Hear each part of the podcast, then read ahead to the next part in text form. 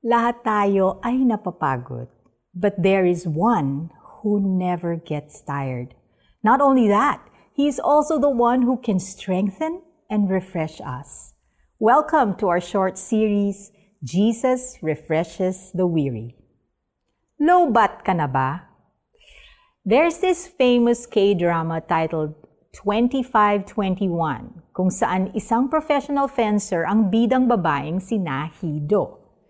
She practiced many hours every week and had to give up some academic classes in favor of training. Another memorable K-drama protagonist na atleta rin ang lead character ay si Kim Bok-ju sa Weightlifting Fairy.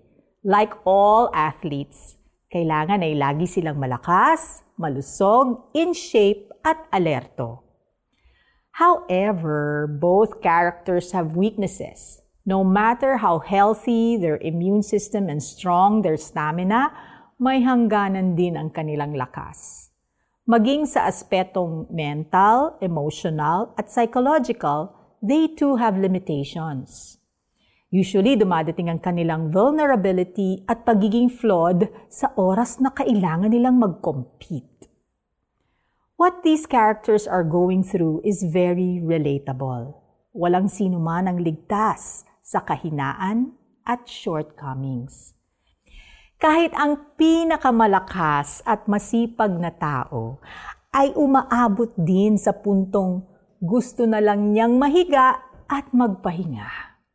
But the problem is, even during those times na nangihina tayo, hindi naman tumitigil ang mundo. Kalimitan pa nga kung kailan pagod na pagod na tayo. Yun pa ang panahon na kailangan nating lumaban. Dito papasok ang pangako ni Jesus sa 2 Corinthians 12.9.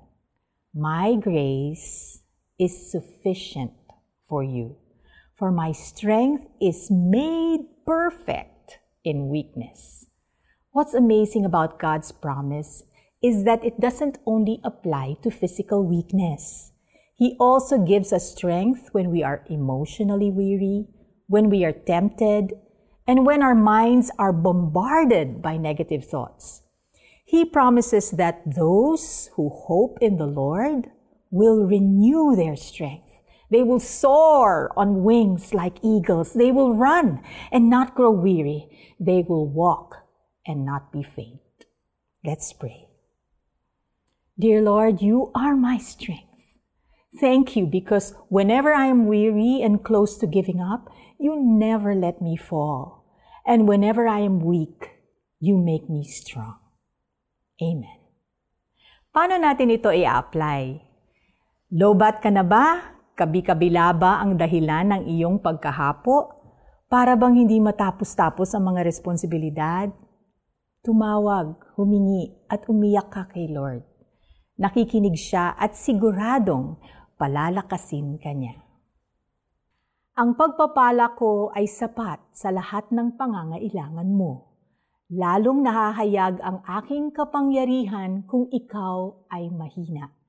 Kaya't buong galak kong ipagmamalaki ang aking mga kahinaan upang lalo kong madama ang kapangyarihan ni Kristo.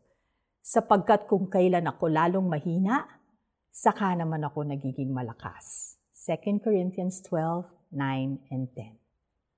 Sana ay na-recharge kayo ng mensahe ng ating series na Jesus Refreshes the Weary.